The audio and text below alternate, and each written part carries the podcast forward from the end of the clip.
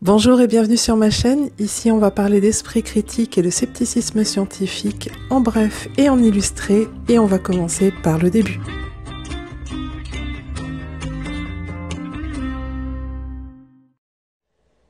Dans la précédente vidéo, on a vu qu'il existait des outils permettant d'exercer son esprit critique de manière efficace. Et le rasoir d'Occam en est un particulièrement intéressant. C'est quoi le rasoir d'Occam? Commençons par un peu d'histoire. Guillaume de Cam était un moine philosophe logicien anglais. Il est le premier qui s'exprima précisément sur le principe logique dont on va parler ici. Cependant, celui-ci était déjà connu des philosophes antiques, dont Aristote, et a souvent été repris après lui, notamment par Einstein. Cette fois, on va chercher notre définition sur le site toupie.org, qui nous dit ceci? Le rasoir d'Occam ou principe de parcimonie est un principe de raisonnement selon lequel il ne faut pas multiplier les entités, les hypothèses, les notions sans nécessité. Qu'est-ce que ça veut dire? On peut résumer ça avec la phrase suivante. Pourquoi faire compliqué quand on peut faire simple? On appelle ça rasoir parce qu'avec cet outil, on va trancher les hypothèses qui font intervenir trop d'inconnus. Par exemple, c'est la période des fêtes, je rentre chez moi après ma journée de travail et je vois le sapin gisant inanimé au sol dans mon salon. J'ai le choix entre plusieurs hypothèses concernant ce qui s'est passé pendant mon absence.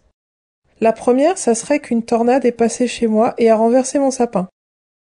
La seconde, ça serait que le Père Noël a bu un coup de trop et s'est pris les pieds dans le sapin, le tuant sur le coup. Enfin, la troisième, ça serait que mon chat a fait le foufou, comme le font plein de chats dans les sapins de Noël, et l'a renversé. Les boules, les guirlandes, ça les attire, ça bouge, ça leur plaît, quoi. Et qu'est-ce qui fait intervenir le moins d'inconnus là-dedans? Si je choisis l'hypothèse de la tornade, ça nécessite que le vent souffle dans mon salon en plein hiver et qu'il y tournoie assez fort pour renverser mon sapin. Or, je n'ai pas observé de vent, encore moins soufflant fort dans ma maison. On est d'accord pour dire que c'est insensé. Pour la seconde hypothèse, pour séduisante que soit l'existence du Père Noël, elle n'est pas avérée, encore moins qu'il s'enivre en faisant sa tournée. Et non, l'oncle Robert ne compte pas.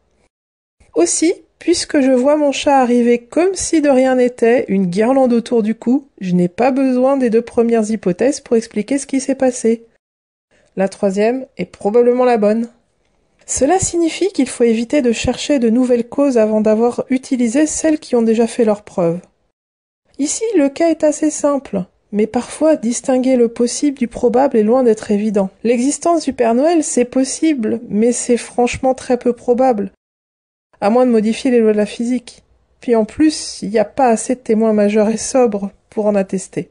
En revanche, que le soleil se lève tous les matins, c'est possible et c'est très probable. Même si on ne peut pas être tout à fait certain que ce sera toujours le cas.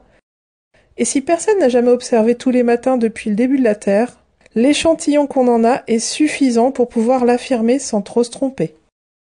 Si on s'appuie sur des choses dont on pense qu'elles sont vraies sans en être bien certain, ou si on manque de connaissances pour prendre en compte le maximum de paramètres qui entrent en jeu, ça peut vite nous mener dans une impasse.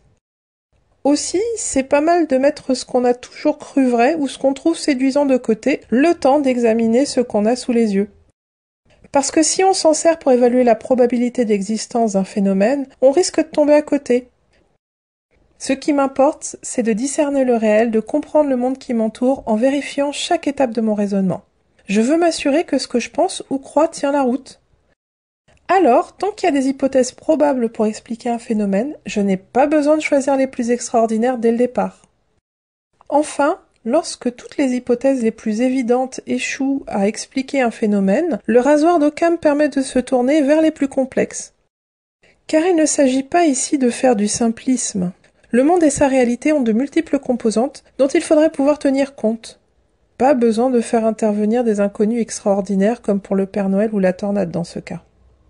Après, au-delà de ça, avoir des preuves, c'est un bon début, mais il faut savoir que toutes les preuves ne se valent pas. Certaines sont plus fiables que d'autres pour s'assurer que notre raisonnement est bon.